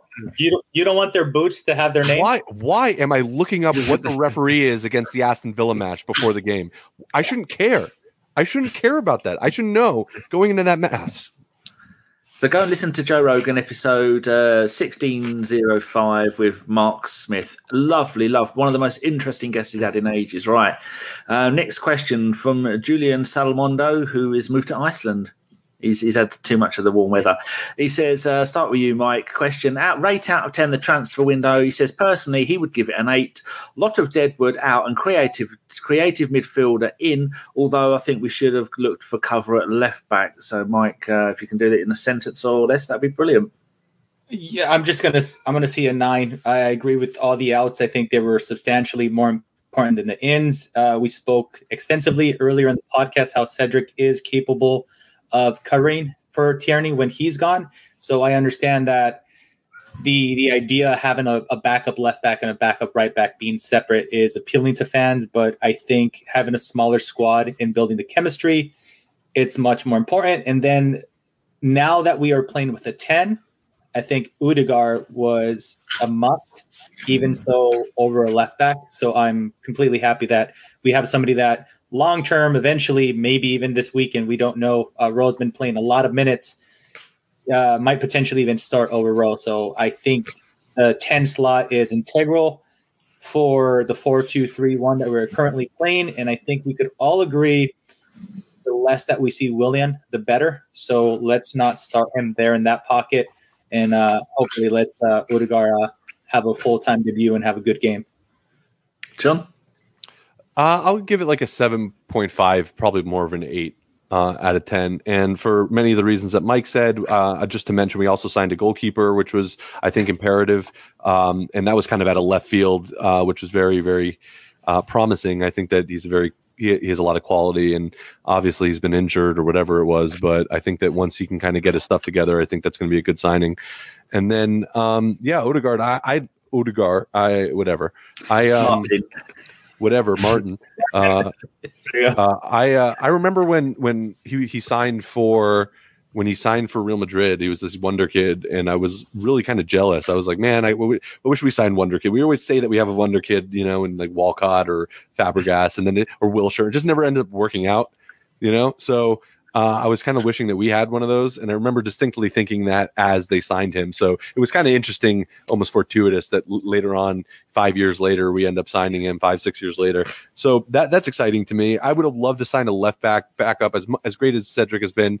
Um, you know, given Tierney's kind of uh, precariousness with his injury, I would have. I think it would have pushed it over the line, but like Mike said, the most important thing was just cutting a lot of dead weight and getting a lot of those. Uh, getting a lot of those wages off the book because really what that signaled to me is that they're going to put a lot of faith behind Arteta and it is warm if you stand next to they're going to put a lot of faith in Arteta in the summer market and hopefully that kind of pans out.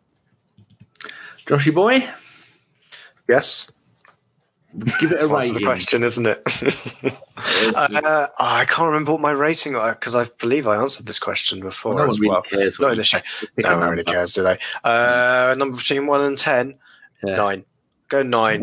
Um, yeah, I'll go a little bit higher. I did like all the players that, well, the two players we brought in, I thought, great. Do like Matty Ryan, a little bit short to be a stormtrooper slash goalkeeper for me. having to having seen him a lot playing for Brighton, um, yeah, he's perfect. He's perfect for a second choice goalkeeper. That's what I'd say. He's exactly what we need in that position. Uh, and then, yeah, we say Odegaard coming in. Um, yeah, completely seems like a coup for us to get a player of that quality in. Uh, he's been completely misused and abused at Real Madrid. Long may Zidane stay there so that we can get him on a permanent transfer in the summer once he shows his kind of quality for us. Um, and yeah, I know there is the want for cover at left back. There is there is a player I would have gone after. Um, I would have gone after Omar Richards in the championship. He plays for Reading. He'd have been my choice. Um, he'll probably move on in the summer anyway because he's on a free contract. He's only 22. Uh, it's the question of whether or not he wants to play second fiddle to uh, Kieran Tierney or if he wants to go Bayern Munich and play second fiddle to uh, Alphonso Davies. Um, you know, I don't know what I'd prefer to do. Um, but yeah, uh, I think nine out of 10. I think there was one other point I was going to make, but it's completely slipped out of my head now. Oh, well, that's a shame. Um, yeah. Oh yeah, right. clearing out all the cunts. Sorry, there we go. There we go. Oh, Sorry. Right, I'm going to give you a uh, a ten for the following reasons. That reason. that reason. Yeah. And that reason, for the yeah. people listening at home, that is a picture of Ozil playing for Fenerbahce, a picture of Sokratis playing um, in a uh, Olympiacos kit, and a, a mocked-up picture of uh, the Ginger Wonder, who looks like he's dyed his hair there, playing for the team I can't pronounce, Shickle, Sheckle, Sharkle, I don't bloody know. Sheckle. So I'm giving it. Thank you. I'm, you. I'm giving it a ten. Boom. Right, next and question. as well. Uh, I, don't, I didn't really mind Kolasinac. So the Bundesliga bastards are no more. Retire and, the hashtag, mother. And Willock and Ainsley Maitland-Niles as well. I think Josh mentioned earlier on the pod that they, uh, yeah. you know, these are players that were probably very unhappy and kind of, you know, lended to this overall atmosphere. Wait till yeah. um, wait till Maitland Niles goes out in, in, in, Birmingham. Jesus, he'll be even more unhappy. Mm. Willock will be all right there because Newcastle's a lovely place. Uh, mm. Right, Phil Macker. Um, start with you, Josh. What are you more surprised by? Pepe playing well, Suarez playing. I messed that up. Mm. Suarez playing well or feeling sorry for Luiz after his red card. Ooh, there you go. I mean, I'm not surprised by the second one because I knew he was a good player beforehand. I just didn't understand the hate he was getting prior. It was one of the few things that Chris You and I. uh, you. yeah, I know. Chris and I, we were in that boat together. I think uh, You're both sunk now. it was a co- it was a colander. You'd think the pirate would know anything about sailing, but no, just full of holes. Um, and yeah, so it's between Pepe and Luiz. Yeah, I'm going to go with Pepe. Um, yeah, I'm not sure where that kind of came from. He, it's come out of nowhere. He he started to look told like us. He's been telling us for 18 months. yeah, I know. It shouldn't, it shouldn't have taken 18 months for me to uh, finally say, well, there's the 72 million pound player that we bought. But, Um, but yeah, did you squeal like hell. a pig when he scored that goal? Oh, I, I screamed at the top of my voice, "My effing lord! Uh, there is no player at Arsenal who deserves to have a, a goal scored like that. Shows what he can do. Mm. So infuriating. You need to do it every good. game now. Chris Um, messaged you immediately, said, I need to be on the pod to talk about this goal. Did oh dear. no. Uh, while you're there, Mike, um, which one of those are you more surprised at? I doubt anybody really feels sorry for David Luiz because he's got blue blood. Dude, un, un, uh, surprising. I don't I don't hate Luiz as much as the fan base, so I'm not going to say Luiz and Cedric. Uh, same here. I, I I did believe that he had some level of quality to play for us, so I wasn't too bummed out. So yeah, Pepe, it's he seems anemically like a different person. Uh, so it's kind of weird to see him battling the way he's battling and defending the way he's defending.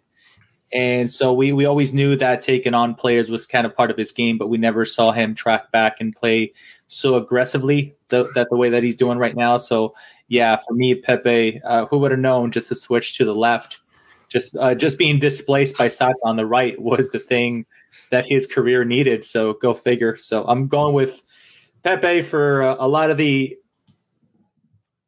blah, a lot of the reasons that uh, Josh mentioned right before me. Also, at the fact that his confidence seems to have hit a different peak in his will to work for the team. I think he finally understands what is expected from him from Arteta. Excellent, um, John. I think you're ne- you're next. Um, Uh, I think I'm more.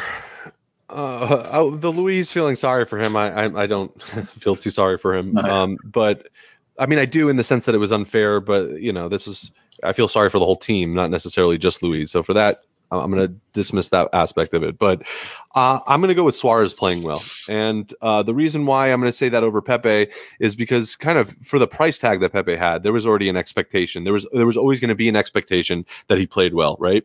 The surprise with Pepe wasn't that he's playing well; it's that how how poorly he was playing. That's the real surprise with Pepe. Um, the surprise for me is that if, when, when a player that's really not expected to do very much steps in and does actually a lot, and I think that Suarez is is that player. That I think that he's exceeded expectations, which for me was is more uh, personally, uh, in my opinion, is, is was a little bit more surprising rather than uh, a player that had expectations and that didn't fulfill them, and then ended up fulfilling them somewhat eventually. Okay, I'm just going to go with Pepe. I honestly, I wanted it to happen, didn't think it would, and it did. So uh, now we've got two uh, short questions, both a bit silly. Oh, one of them's good, and the other one's a bit silly. Peter Kennelly is the only person to tweet us. Thirty-one thousand Twitter followers. You're all fired, scumbags, a lot of you. He says, Josh, uh, what should be a priority? A cure for COVID or a cure for Craig Pawson? Not sure we should Uh, laugh at COVID, but we're going to laugh at Pawson. I'm going to go a cure for COVID because it's the right thing to say, and also Yes. because it means I can get out of my house and slaughter Craig Pawson. Well, there you go, John. Uh, I'm going with that. Yep. Good. Mike, I take it you're the same. Yeah, if we cure COVID, Although you are an, you are an un, you are a heartless bastard at times. Yeah, no, no, we're gonna say, no, no, I, I got it. We're gonna cure COVID. Fans are going to return, and then the fans will take it in their own hands. So it solves itself. So COVID. Okay, I, so I am not. I am not. Uh, I am not. Um, kind of pushing any kind of specific storming of the FA or anything like that. I, I, I so so any any statement I made that makes you think that we should kind of incite some kind of thing against this ref. Uh, it's here, video evidence that I am not doing right now. I do not do not storm the FA. Don't. no one knows where it It is. would- Yeah, it's it's in like I feel like it's in some underground layer with like onyx table and a big circle. Have you seen the FA? The FA like meeting room? It looks like some evil corp building, you know, like at Austin Powers or something, like Doctor Evil's lair. Like that's what I feel like the FA meets in some kind of smoke filled room, you know, and they just sit a new ref down on like with like a projector and like show different angles of like the Kennedy assassination and go, any questions? You know? I know where you got that from. yeah, that was Rob. Who is that? Was that George? Who is that? George Carlin? I think I stole that from someone. Uh, I think Rogan talks about it, and then it was somebody else who uh, yeah, I wouldn't. I wouldn't be surprised if they do the same thing with the with the Premier League refs. Be would be like, well, any questions? Yeah. Brilliant, by the way. Final question was one that not to us because he couldn't be bothered, but is one that Mike here he, he tweeted himself. Where would you rank Bellerin among the right backs in the league? Top five, top ten, or lower? Josh. Top five. Oh, surprising. Oh, how, what are you basing that on? Very little, I'd say.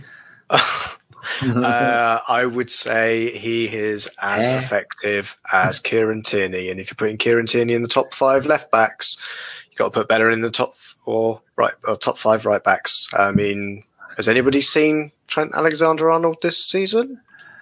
I mean, he's just just not that great. Uh, I would say there isn't a. Str- to be fair, there is not strong candidates. Um, you can say Justin plays all right in a, um, you know, quite a defensive side, and is actually playing centre back most games. I think, yeah. I to be honest, you've got to find me the players to say that they're better than Bellerin and give me the proof because I'm going to say he's top ten until you push them back. He's a great right back for us. Uh, I think it's the Man City ones that come close. Is Carl Walker and Cancelo. I I think yeah, he's not as good as those two. But Okay. I don't anyone know. else think? I'm Yeah. Not going to argue. But hold on. We've got some breaking news here. Look at that. It's uh, Spurs nil, Chelsea one. They had I feel one. bad. I feel bad being happy about a Chelsea win, but uh, you can't. You can always be happy when Spurs lose. How many shots on goal? Uh, they both had two shots on goal each. I'm not saying Spurs are a one man team or anything. no, no, of course. I am. Mike, um, answer your own question, you, you filthy vermin with your, your horrible tweets.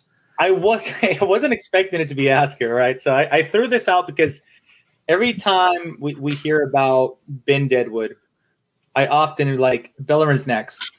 And I, I generally believe that most of the gripe against Bellerin is because of what he does outside of football.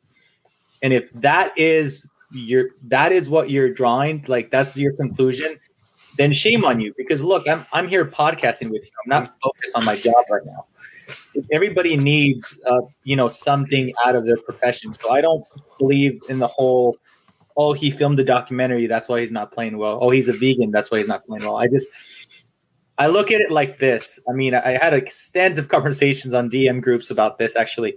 I think it's it's reasonable to put him within the, like number six seven. Um, right backs in the league with a lot of comparisons with a lot of names that were brought towards me and here's my my argument for for a lot of fans that a lot of fans that are saying that he's crap are the ones that are also saying that we're going to get relegated and Them fucking idiots. Where are they now? okay so that that's my whole concept i'm like look if you you don't believe us to be a top four top five top six team he he is at the very minimum like top six top seven right back in the league in my opinion as well. So i don't see him as as horrible. And if if i'm i'm gonna throw this one in there. If if i'm told hey mike you you could only purchase one position for your starting 11 going to the transfer I'm sorry, I'm replacing Xhaka still versus Bellerin before before I get the Xhaka. And I'm not saying that his current form hasn't changed, but I still still to this day see a lot of sideways and backwards um, passing. So, anyways, uh, I'm gonna because those are the three options I gave. I'm gonna say top five. I think he's closer to top five than he is lower top ten. Um, Zamir says Cedric Walker, Cancelo, Van Wan-Bissaka, Pereira, and you can argue as unpronounceable. Excellent. right. Uh, so we're um, we're almost done. Uh, did you answer that, John? Uh, no, but I think everyone kind of I- made. I don't think I would add anything to that conversation. Me neither. It's been said Um, very well. Okay. Right. Uh, gentlemen's nods. Is there anybody that you lot would like to say hi to? Josh? What? Uh, I can say hello to. I was going to say at, but they don't have one, so we know who Oh, this no. is. Oh no! Uh, he did run a 10k though today, and I know he's been injured for a while, so it's nice to see he's got back on the well, not horse, back on his running shoes. He's out about running around, um, looking up women's skirts, whatever he does, chasing dogs. I think that's what he boy. does. Is uh, Chris our pirate? And one day, you know, when he watches an Arsenal game again, he uh, will come on this podcast. Uh, I wouldn't. I wouldn't hold your breath about any of that lot because it is Chris and he is a law on onto himself. So he, he turns up when he wants. Wait, something big happens and he might turn up. Still doing that shit French podcast when nobody watches it. Watches football. That is. This is the podcast because Chris is on it. That's the only way I can hear his, his dulcet tones. Mm. Um, right, John. Who would you like to give a gentleman's nod to? Not Uh, high five. No, no, of course, either one of these or one of those, right? That's Uh, it. I'll give one to uh, Chicago Gooner at JC underscore AFC at, on Twitter. He does uh, the Gooner Crack podcast with Owen, who I'll also give a shout out to uh, Owen Young at Owen Young AFC. He's uh, the, go check their stuff out as well. It's pretty good. So they, you know, they're um, I, I'm I have a, a spot in my heart for Chicago in general, and so that's the first thing that came to my mind.